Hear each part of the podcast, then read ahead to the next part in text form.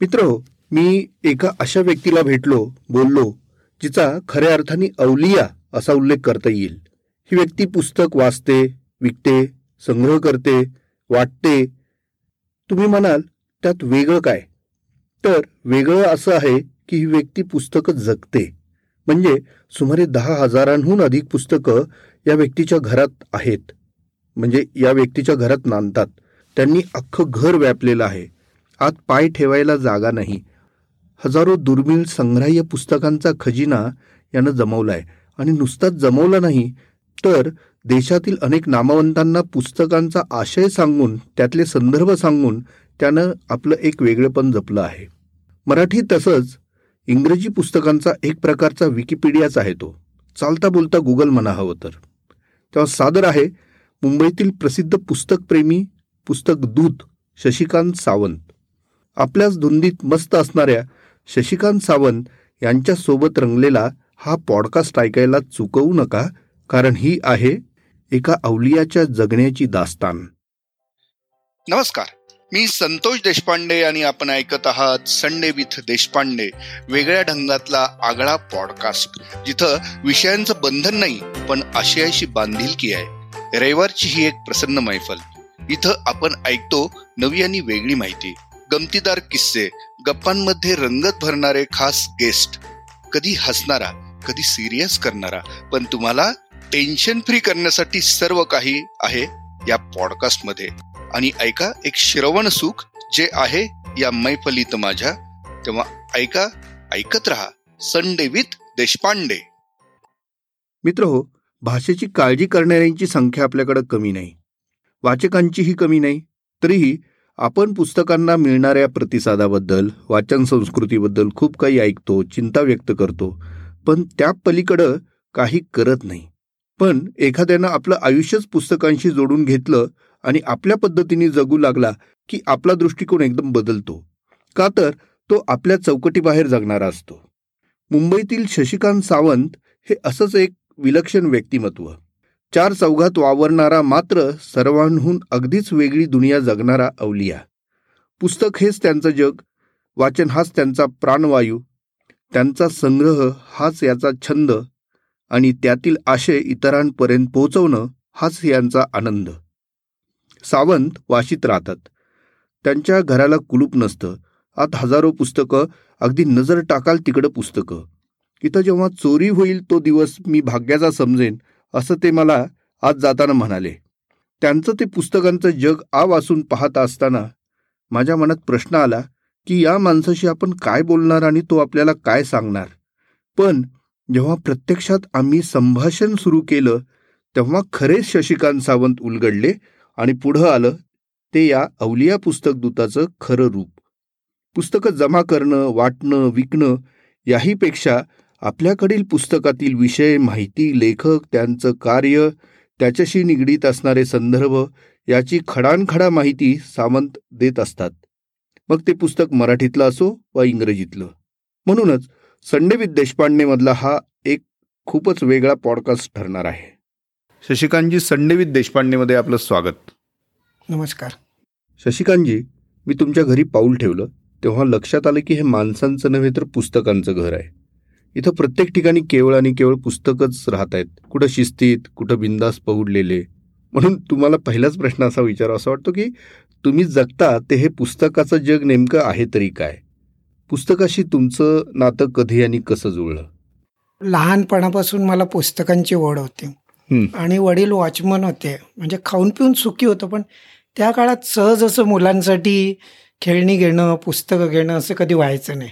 तर त्यामुळे असं लायब्ररीतनंच पुस्तकं वाचायचो. पण वाटायचं जेव्हा कधी आपण कष्टाने चार पैसे मिळवू आपण ते पुस्तकात हे करू. आणि आता तुम्ही बघाल तर आमच्या फ्लॅटच्या किमतीपेक्षा पुस्तकांची किंमत जास्त आहे. म्हणजे मध्यंतरी मी तीन पुस्तकं विकली. त्यांची किंमत सव्वा चार लाख होती. तिघांची. एक लाख दीड लाख आणि सव्वा लाख. आता आता किती पुस्तकं आहेत आपल्याकडे? दहा एक हजार आहेत घर आणि ऑफिस अ, बरीच दुर्मिळ मॅगझिन्स आहेत. म्हणजे लिटिल मॅगझिनचा पहिला अंक डेबोनेरचे विनोद मेहता संपादक असतानाचे अंक धरमयोग. त्याच्यानंतर जुने सत्यकथा खानोलकर विशेषांक. असे विशेषांक बरेच आहेत. आणि पुस्तकं अर्थातच दोन प्रकारची. एक माझ्या वाचण्यासाठीची नियमितची आणि विक्रीची आणि काही अति दुर्मिळ ज्याला अँटिक म्हणतात ती जी मगाशी मी सांगितलं. म्हणजे मी ती जी पुस्तकं विकली ती सोळा आणि सतराव्या शतकातील होतं. अरे बाप. अठराशे सालचं आईनाई अकबरी मी पन्नास हजारला विकलेलं आहे दहा वर्षापूर्वी. आणि त्याच्यावर टाइम्सने स्टोरी केली होती. की एवढ्या किमतीला. म्हणजे आपल्याकडे हे दुर्मिळ पुस्तकांचं कल्चर तेवढं रुजलेलं नाही आहे. म्हणजे सिक्स सेन्स सिनेमात तो मैत्रिणीला जुनं पुस्तक भेट देते होती. ती म्हणते ऑ ओल्ड बुक.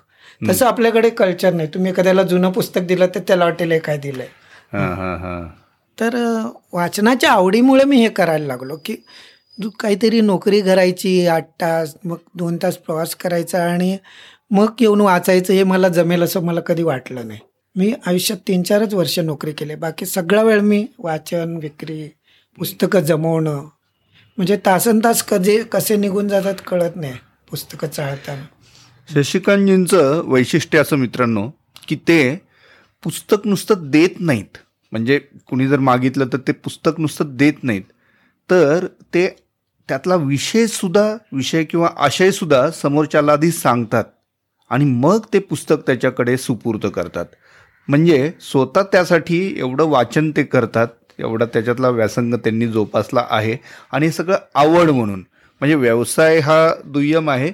पण इथे आवड ही फार महत्त्वाची आहे आणि त्यांची ही जी धडपड आहे ते बघूनच अनेकांना नवीन नवीन काही वाचावं असं वाटतं नवीन पुस्तकं नवीन विषय नवीन त्याच्यातली पात्र ह्या सगळ्यांविषयीची माहिती ते शशिकांतजींकडनं घेत असतात.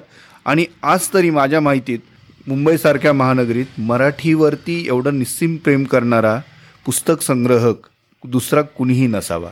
तर शशिकांतजी तुम्ही तुमचं बालपण थोडंसं सांगत होतात मगाशी. मी खेरवाडी म्युन्सिपल शाळेत होतो आणि नंतर मग मी बी पी एम हायस्कूलमध्ये गेलो. तर बी पी एमचं वैशिष्ट्य असं की छतापर्यंत आमच्याकडे पुस्तकं होती. गांधी म्हणून बाई आहेत ज्या आज नव्वदाव्या वर्षी मेधा पटकरांसाठी काम करतात. तर त्या सेवादलाच्या परंपरेत मोठ्या झालेल्या.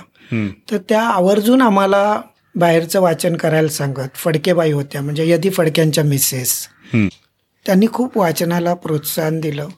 मकरंद देशपांडे जो अभिनेता आणि दिग्दर्शक आहे त्याची आई लायब्ररियन होती.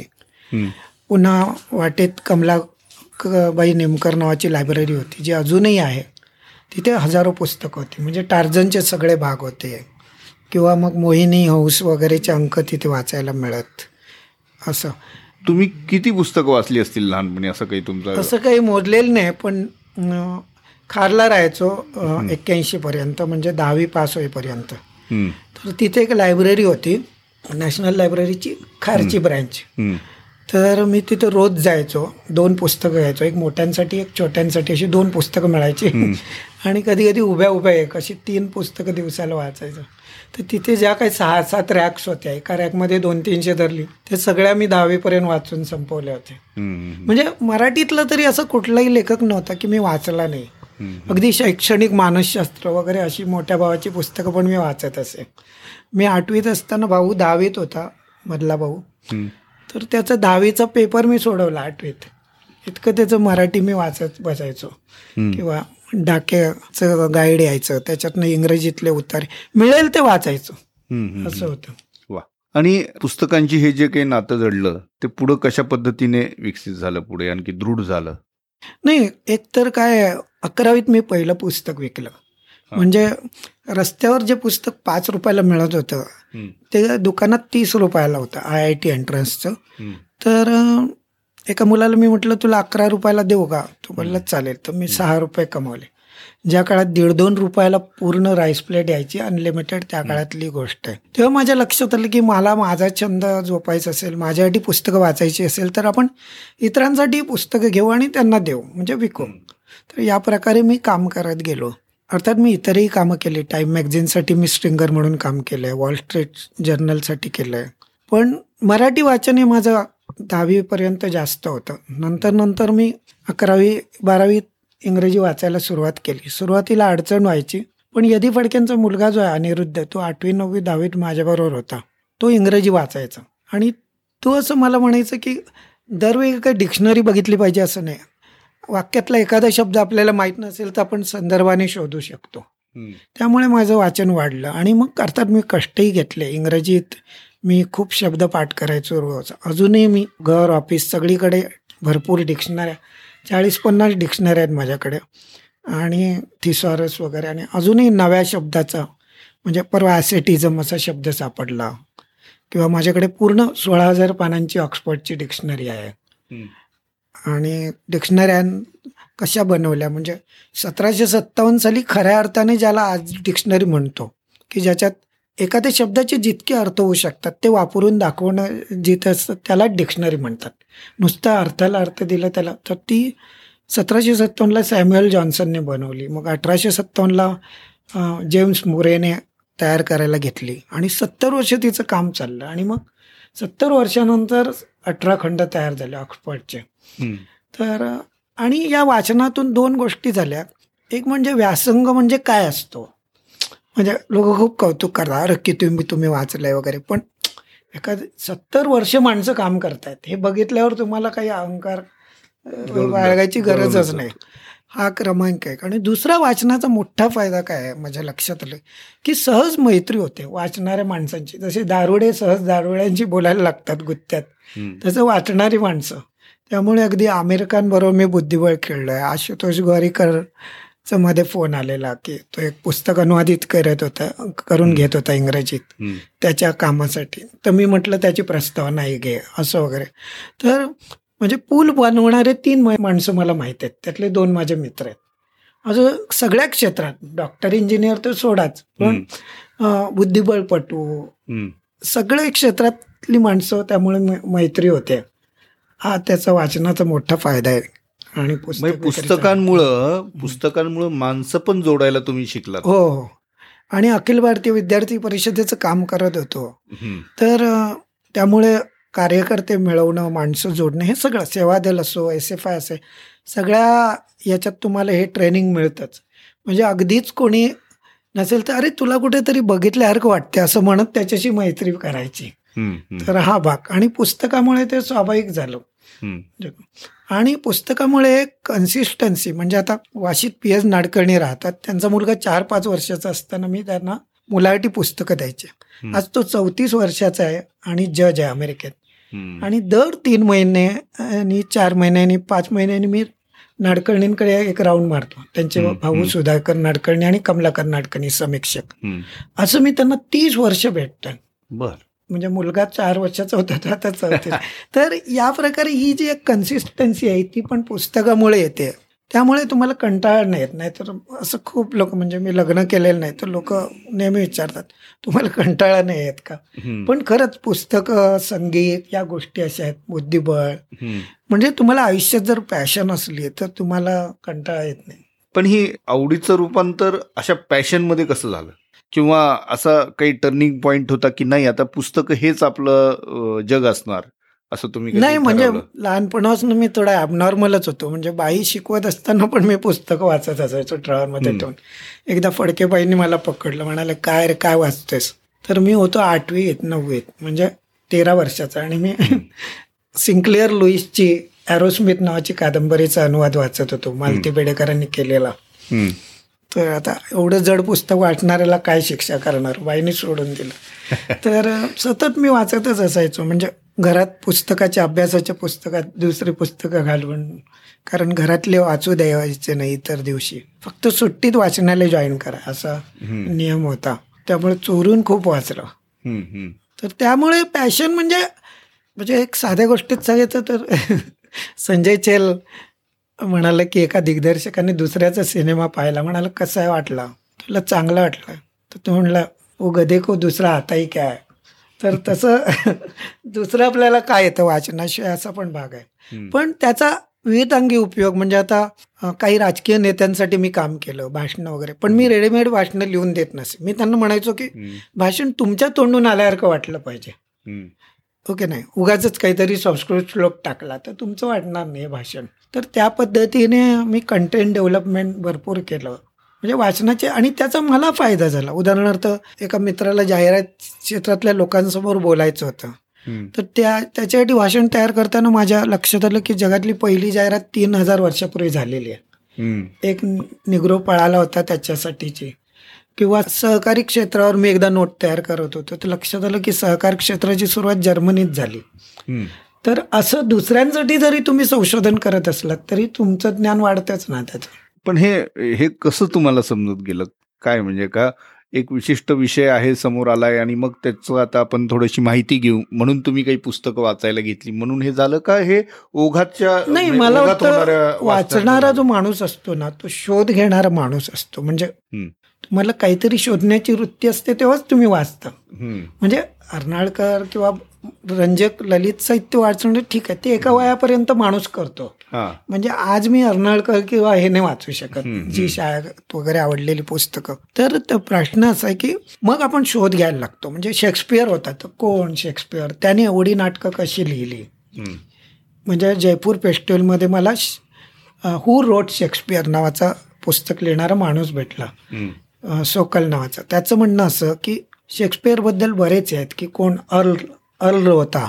त्याने लिहिलं का शेक्सपियर किंवा फ्रान्सिस बेकन हा जो शास्त्रज्ञ तत्वज्ञ होता त्याने शेक्सपियरची नाटकं लिहिली का? असं खूप याच्यावर संशोधन झालेलं आहे. तर तो असं म्हणाले की शेक्सपियर हा एक गप्पा मारणारा माणूस होता. म्हणजे तो जायचा खानावळीत लोकांना म्हणायचा I will buy you a beer tell me your story Shakespeare कधी समुद्र पार करून गेला नाही पण त्यांच्या नाटकामध्ये इटालीतले हे येतं. संदर्भ हां ग्रीक रोमन संदर्भ येतात.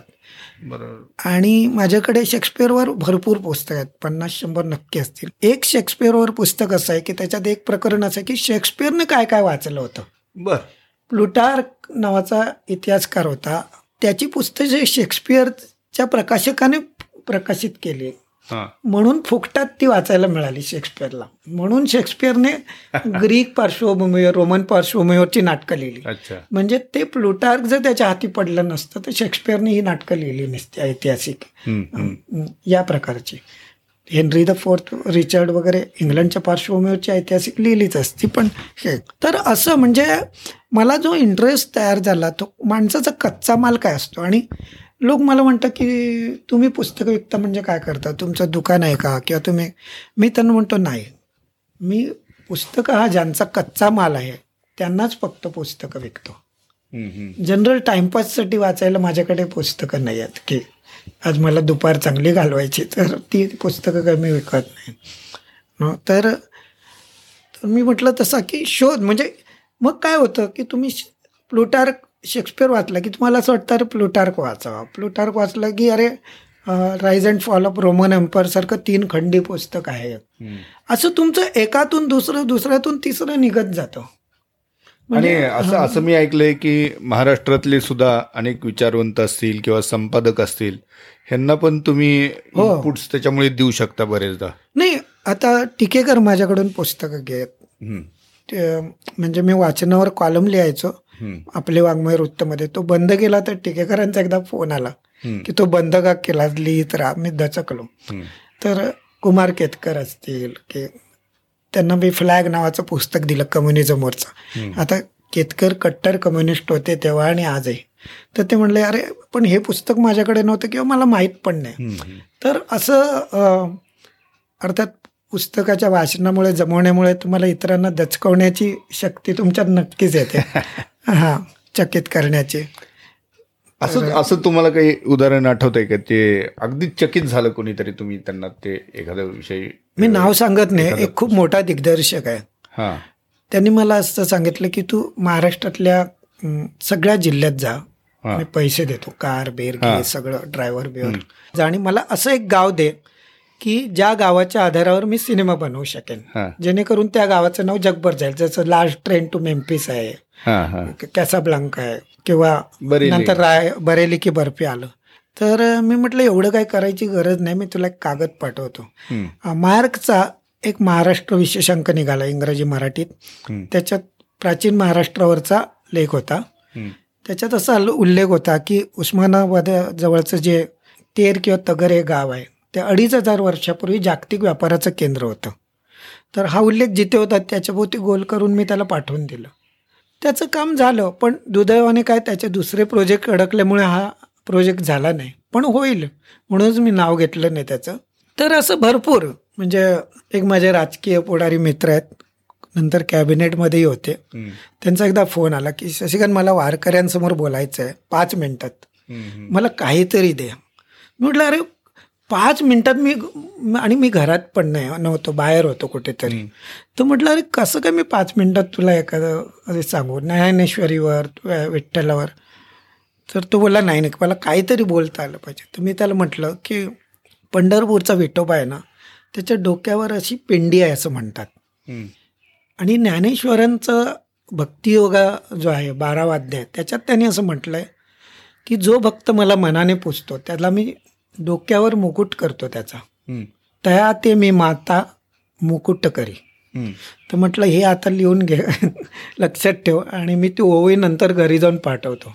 मग ती बाराव्या अध्यायातली ओवी पाठवली तर असं संदर्भाच्या याने खूप म्हणजे मला काही वेळा मित्र असं प्रेमाने म्हणतात की तू याचे पैसे घे म्हणजे असं झालं की काहीतरी ध्रुवताऱ्यावर विषय होता आणि चित्रलेख हे माहितीपूर्ण याचं मॅगझिन आहे ना. तर अ, ध्रुवताराचा विषय निघाला. तेव्हा मी त्यांना एक किस्सा सांगितला. हा शरदचंद्र चिरमुले यांच्या पुस्तकात आहे. की मांडूला नेहरू गेले. आणि नेहरूंनी तेव्हा अशी मागणी लावून धरलेली की ध्रुवताऱ्याला गांधी ताऱ्याचं नाव द्यावं. गांधीजींचं नाव द्यावं. तर तो मांडूचा जो रक्षक आहे तो विद्वान माणूस होता आणि कुमारगंधर होते त्यांच्याबरोबर. आणि तर त्याने नेहरूंना असं सांगितलं की ध्रुव तारा सगळ्यांना माहीत आहे. त्यामुळे त्याचं नाव बदलून फार हे नाही होणार. ध्रुव ताऱ्याच्या जवळपास अजून एक तारा आहे. तोही तेवढाच स्थिर आहे त्याचं त्याला गांधीजींचं नाव द्या अशी मागणी करा म्हणून. तर असं संदर्भ मला म्हणजे ना अर्थात दरवेळी माहीत असतात असं नाही पण विषय निघाला तर मला आठवतं की बरं मी जेव्हा आता हे तुमचा सगळा खजिना बघितला जुना आणि कुठलाही खजिना जितका जुना होतो तेव्हा त्याची आणखी. व्हॅल्यू वाढते नाही का. तर हे जमा करणं म्हणजे जमा करायचंय म्हणून करणं किंवा संग्रह करायचाय म्हणून करणं हे कधीपासून तुम्ही सुरू केलं आणि ते कसं कसं वाढत गेलं संग्रहाचं नाही दहावी अकरावी जमवली पुस्तकं. मग महाडला गेलो. एक पोतीवर पुस्तकं होती. घरच्यांनी त्यातली बरीचशी रद्दीत दिली. त्यामुळे मला आणखी चेवाला मी म्हटलं नाही आता एवढी पुस्तकं परत जमा करायचीच असं असं शेकडो हजारो अशी त्या होत गेली. ते होत जातं. म्हणजे अनेक लोक तुम्हाला पुस्तक आणून देतात. केतकरांनी मध्ये घरातलं काही फर्निचर काढलं तर त्या फर्निचर सकट मला पाच सहाशे पुस्तकं दिली. यदींची अनेक पुस्तकं मला अनिरुद्धने त्यांच्या मुलाने दिली यदी फडकेंची.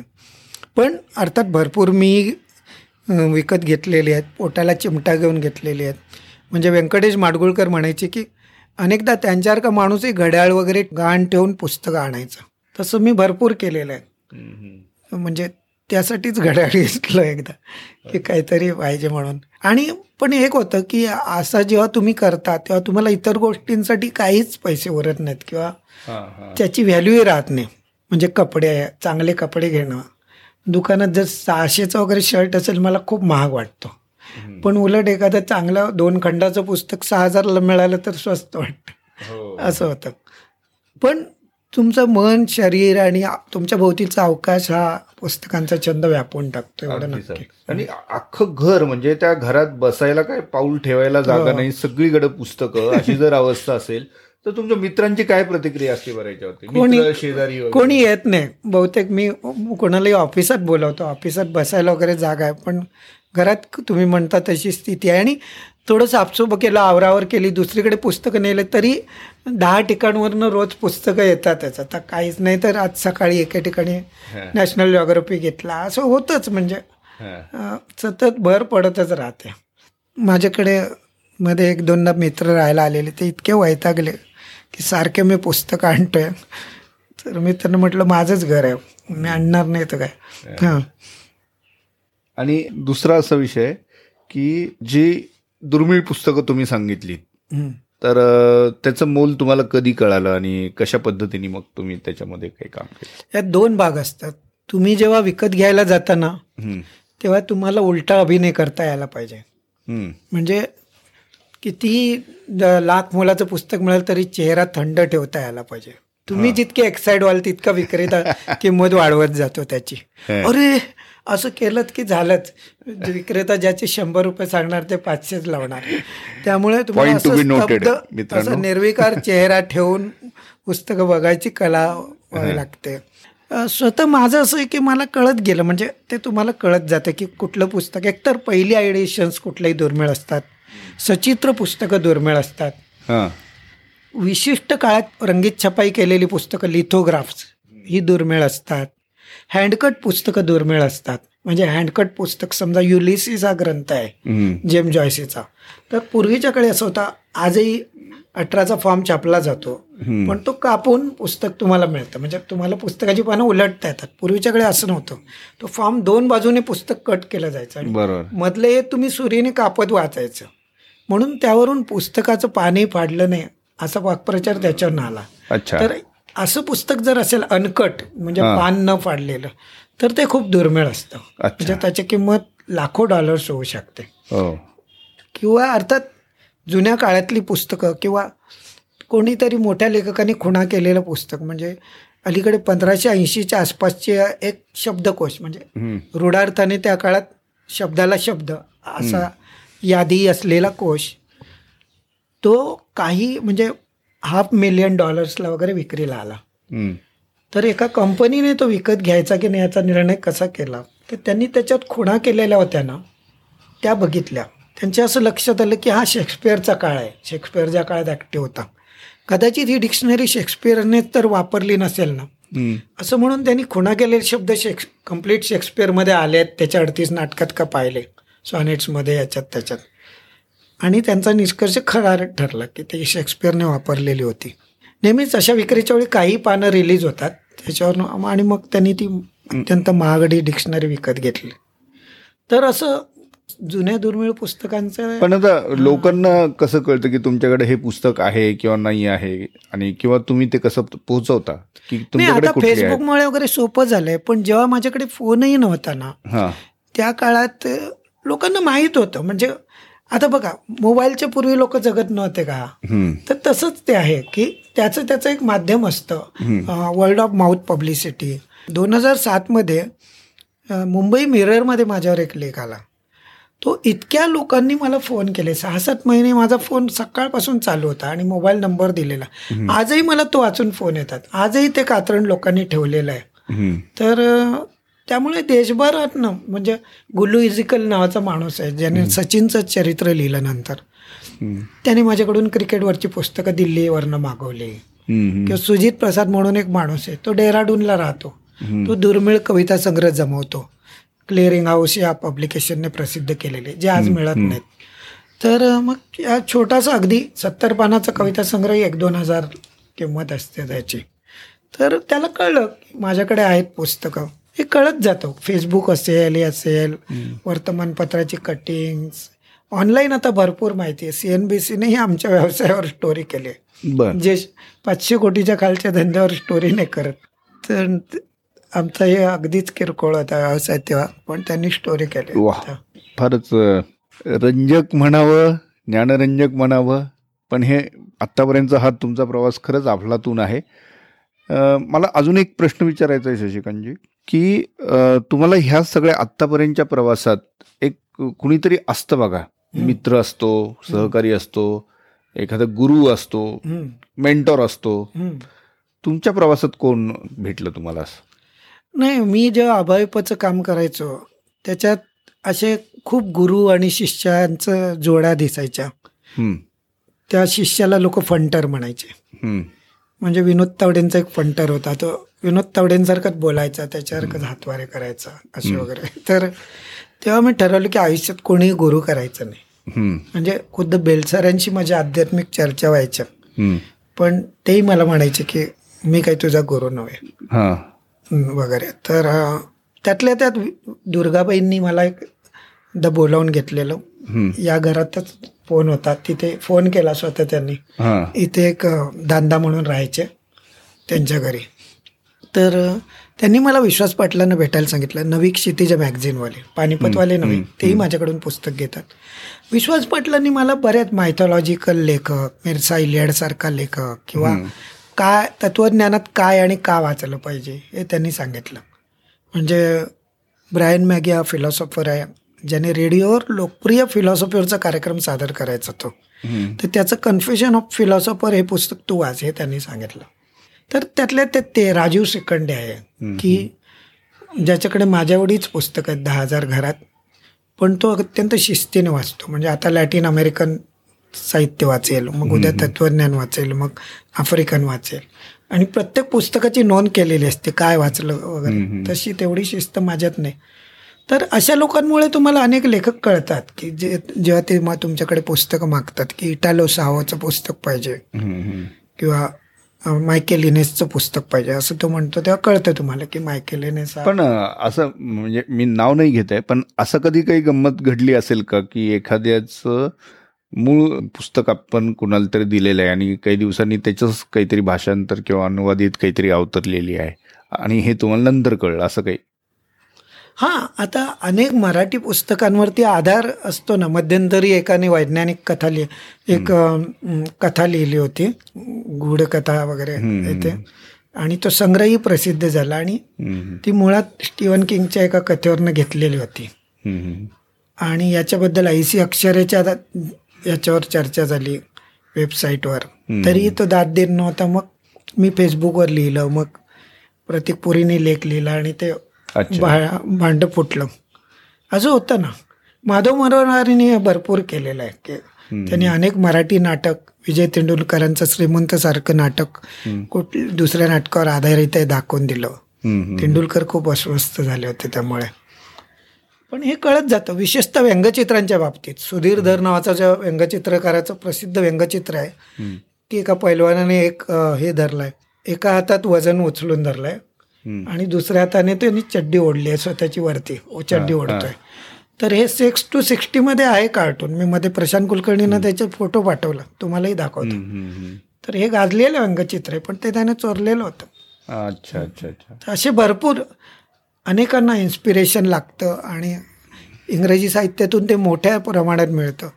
पूर्वी असा एक विनोद होता की पुण्यापेक्षा मुंबईत साहित्यिक जास्त का आहेत?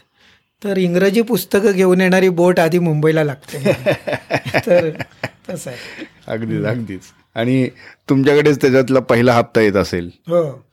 पुस्तकांचा हप्ता. अशा त्याच्यामुळे कुठलंही पुस्तक माझ्या परिचयाचे त्याच्यामुळे कुठलंही पुस्तक पहिल्यांदा तुमच्या हाती येत लागत असेल असं. हो तर न्यूयॉर्कर कार्टूनचा संग्रह माझ्या हाती पहिल्यांदा आला. केतकर तो आधी अमेरिकेतनं घेऊन आले. दोन कॉपी एक त्यांना आणि राज ठाकरेला आणि एक मला मिळालं. मला व्यंगचित्रकार व्हायचं होतं म्हणून मी व्यंगचित्रांची पुस्तकं खूप जमवली. त्याचा एक फायदा मला असा झाला की लांब लांब परिच्छेद इंग्रजी वाचायचे तर कंटाळा येतो. पण व्यंगचित्र खाली एकाच दुसरी जोड असते. ती वाचणं सोपं वाटतं. त्यामुळे मग इंग्रजी सुधारायला माझा त्याला त्याचा खूप उपयोग झाला. पण तरी मला बोलता येत नव्हतं इंग्रजी. मग मी काय केलं की मुंबईत आदिल जसवालांनी सुरू केलेला एक कवितेचा गट होता.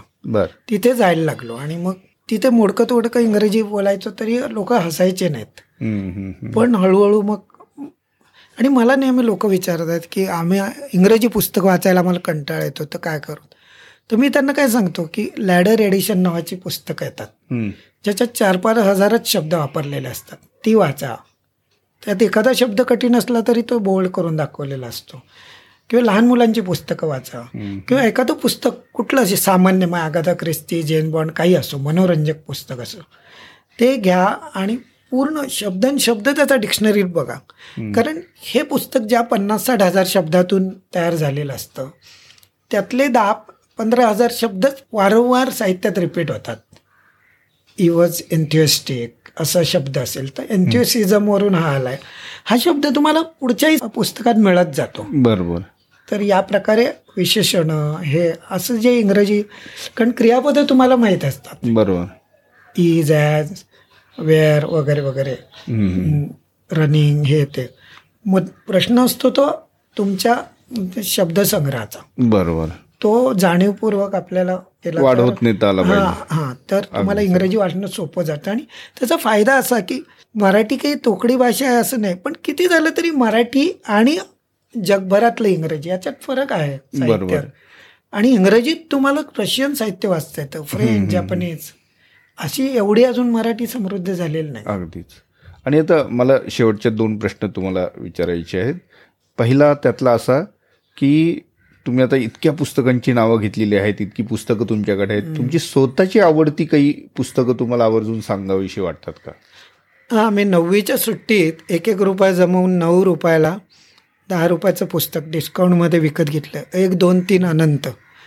या अनंत राम कुलकर्णी नावाच्या लेखकाचं. मूळ लेखक आहे वन टू थ्री इन्फिनिटी पुस्तक जॉर्ज गॅमाव हां. स्वतः चांगला चित्रकार होता आणि मोठा संशोधक होता. हां. तर त्याने हे पुस्तक इतकं ग्रेट पुस्तक आहे. त्याच्यात जीवशास्त्र रसायनशास्त्र भौतिकी इतकंच नाही प्रोबॅबिलिटी दारुडा माणूस खांबापासून चालण्याची प्रोबॅबिलिटी काय आहे याचं. या पुस्तकाच्या शेवटी एक अभिप्राय होता आणि तो वाचून मला त्या पुस्तकाचा थोरवी कळली आणि नेमकाची जो प्रश्न तुम्ही विचारलात की एखाद्या पुस्तकाचा मोठेपणा कसा कळतो तर त्या पुस्तकावर असं एक वाक्य आहे हे पुस्तक वाचून मीही बरंच शिकलो.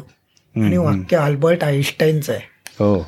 इतकं ते ग्रेट पुस्तक आहे. आजही माझ्याकडे ते आहे. इंग्रजी मराठी दोन्ही. ते आहे किंवा अर्थात लहानपणी वाचलेली काही टाइमपास पुस्तकं अजून आवडतात इंद्रजाल कॉमिक्स वगैरे. जेम्स बॉन्ड आवडतो. अलीकडे ली चाइल्डचं साहित्य मला खूप आवडतं. त्याचं जवळपास मिळेल ते पुस्तक मी वाचले. त्याने चोवीस पंचवीसच कादंबऱ्या लिहिल्या आहेत पण मराठीत अर्थात पुलंपासून जे एनपर्यंत सगळे लेखक मी परत परत वाचतो. इंग्रजीत मला जॉर्ज मेकॅश आवडतो ज्याचा पुलंवरही खूप प्रभाव होता. प्रवास वर्णनं त्याने खूप लिहिली ज्याचं सरळ सरळ मी पुलंना एकदा विचारलंय की. मी त्यांना भेटलो आहे की पु ल आणि जॉर्ज मिकॅश असा अरुण नाईक यांचा लेख होता अक्षरमध्ये. त्याच्याबद्दल तुमचं काय मत आहे असं? तर त्यांनी काही उत्तर दिलं नाही. ते मला म्हणाले की मिकॅशचं आर्थर कोस्लरवरचं पुस्तक मला खूप आवडतं. तर ते पुस्तक नंतर मी मिळवलं आहे माझ्याकडे. छोटंसं पुस्तक आहे. तर पण मला म्हणजे असं कधीही वाचायला खूप वेगळे लेखक आवडतात. एच बेट्स आहे. जॉन शिवर हा लेखक आहे जो आता कोणी वाचत नाही अमेरिकेत. पण माझा खूप आवडता लेखक आहे. नाटकांची पुस्तकं वाचायला आवडतात कविता आवडतात. आता हे नवीन पिढीचं वाचन हा एक चिंतेचा विषय नेहमीच राहिलेला आहे. आता हे आणि त्याचबरोबर आता डिजिटल माध्यमाचं अतिक्रमण आपल्या वाचन संस्कृतीवरती बऱ्यापैकी झालेलं आहे. ह्या सगळ्या ह्याच्याकडे तुम्ही कसं पाहता आणि भविष्यात काय पद्धतीने वाचन संस्कार वाढतील असं तुम्हाला वाटतं? एक पुस्तक आहे. अलीकडे जे पीटर ब्रुकचं महाभारत ज्यांनी लिहिलं ते वारले गृहस्थ फ्रेंच. ते आणि उंबर्टो एको. यांच्यातले चर्चेचं अख्खं पुस्तक आहे. पुस्त वाचनावरचीच चर्चा आहे. त्यात त्यांनी काय म्हटलंय की जसं चमच्याचा शोध लागला तुम्ही किती चमच्याला वेगळं डिझाईन दिलं तरी त्याचं मूळ स्वरूप राहणारच. तसं तुम्ही डिजिटल वाचा किंडलवर वाचा. मुळात वाचन ही गोष्ट त्याच्यात आहेच. ती बदलू शकणार नाही फार. दुसरं असं मीडियाचं जे एक्सप्लोजन आहे त्यामुळे लोकांना वाचायला वेळ मिळत नाही वगैरे असं ते म्हणतात. पण प्रश्न असा आहे की तुम्हाला वाचायला खूप वेळ लागतो अशातला भाग नाही. मी हॉटेलमध्ये वाचत असतो. त्या दिवशी वेट्रेस आली ती म्हणाली की मला वाचायला वेळ नसतो. तुम्ही एवढं वाचता. तर मी म्हटलं माझ्या तुला दिवसाला पंधरा सेकंदच असतील ना त्यात माझ्याकडे तुझ्यासाठी पुस्तक आहे. लाईफ्स लिटिल इन्स्ट्रक्शन नावाचं पुस्तक आहे. की एका माणसाचा मुलगा हॉस्टेलला जात होता तेव्हा त्याने पाचशे पंचावन्न वाक्य लिहून काढली. की कधी कॅम्प फायरला जाशील तर खुणा बुजवून टाक. मॉटेलमध्ये जाशील तर सेफ्टी पिन घेऊन जा कारण पडदे फाटलेले असतात. अशा पद्धतीचे पाचशे पंचावन्न सूचना आहेत. किशोर कदमचंही ते आवडतं पुस्तक आहे. तर असं नाही की वाचायला तुम्हाला वॉरंट पीसच वाचले पाहिजे. हे साधं पुस्तक तुम्ही रोज एक पान वाचलं. नोट्स टू माय सेल्फ नावाचं पुस्तक आहे. एक ते दोन परिच्छेद प्रत्येक पानावर आहे. तुम्ही रोज एक मिनिट दिलं तरी वाचू शकता. आहे ते माझ्याकडे. पोएम पोएम डे नावाचं पुस्तक आहे. रोज एक कविता वाचा. बायबलपासून अनेक पुस्तकं अशी आहेत की ती दिवसाच्या आकाराने येतात. म्हणजे वर्षभरात बायबल वाचायचं तीनशे पासष्ट दिवस. किंवा दासबोध मी रोज एक समास वाचायचो. असंही वाचता येतं. अशी गरज नाही आहे की तुम्हाला खूप तास असले तर. पंडित नेहरूंचं एवढं वाचन होतं. ते किती बिझी होते? म्हणजे वाचायला वेळ. तुम्ही काढू शकता किंवा. तुमच्याकडे असलेल्या उपलब्ध असलेल्या वेळेत तुम्ही वाचू शकता. आणि हा जो मीडिया एक्सप्लोजन आहे हे काही वर्षापुरतच राहणार. शेवटी मी एका जागी बसतो आणि उदाहरण देतो. सिंदबादची सिरियल मी पाहिली नाही. कारण मी जेव्हा सिंदबाद वाचला की ते काय भल्या मोठ्या बेटावर बसतात जेवण करायला लागतात आणि ते बेड हालायला लागतं तो एक प्राणी असतो. हे जेव्हा मी इमॅजिन करतो ना त्यात वाचनाची ताकद आहे. बरोबर. कोणीतरी ते कॉमिक स्ट्रीप केली कोणीतरी सिनेमा बनवला त्यात गंमत नाही. म्हणून ॲडव्हेंचर ऑफ अक्कलबरी फिन हे माझं आवडतं पुस्तक आहे. जीवन शिकवणारं पुस्तक असं मी त्याच्यात लेख लिहिला आहे फेसबुकवर आहे. तर त्याच्यावरचे मी दोन सिनेमे पाहिले. दोन्ही मला अजिबात पटले नाहीत. कारण माझ्या मनात जो अक्कलबरी फिन आहे त्याला कोणीच न्याय देऊ शकत नाही. जी पात्र तुमच्या मनात तयार होतात ना आणि तीच तुमची ताकद असते. अगदी खरं. आणि तीच लेखकाची ताकद असते. आजवरच्या तुमच्या प्रवासात तुम्हाला सर्वात मोठी मिळालेली दात कुठली? असा एक शेवटचा प्रश्न तुम्हाला विचारतो. नाही बरेच आहे. म्हणजे कोणालाही पुस्तक मिळवून दिलं. आमचे गुरु विश्वास पाटील त्यांना उपसदय हे पुस्तक मी मिळवून दिलं. ही गुप्तहेर संस्था आहे पोपची. तर त्याचा उल्लेख ह्याच्यात दाविंची कोडमध्ये पण आहे. पण तेव्हा दाविंची कोड नव्हतं. तर मी त्यांच्या घ- त्यांना त्यांना म्हटलं की तुमच्या घराकडे येताना मी चुकून एका ठिकाणी उतरलं तिथे पुस्तक होते. तेव्हा ते जे म्हणाले ते फार महत्त्वाचं आहे. ते म्हणाले माझी मनशक्ती या पुस्तकासाठी काम करत होते. आणि माझा असा अनुभव आहे एखादा माणूस जितक्या पॅशनेटली पुस्तक शोधतं तितकं ते त्याला मिळायची शक्यता वाढते. मग ते कुठेही मिळतं. कचऱ्यात मिळेल रद्दीत मिळेल पण ते मिळून जातं. पण तुमचं तेवढा आतून ओढ पाहिजे. बरोबर. वा. तर शशिकांतजी खूप छान गप्पा आपल्या रंगल्या.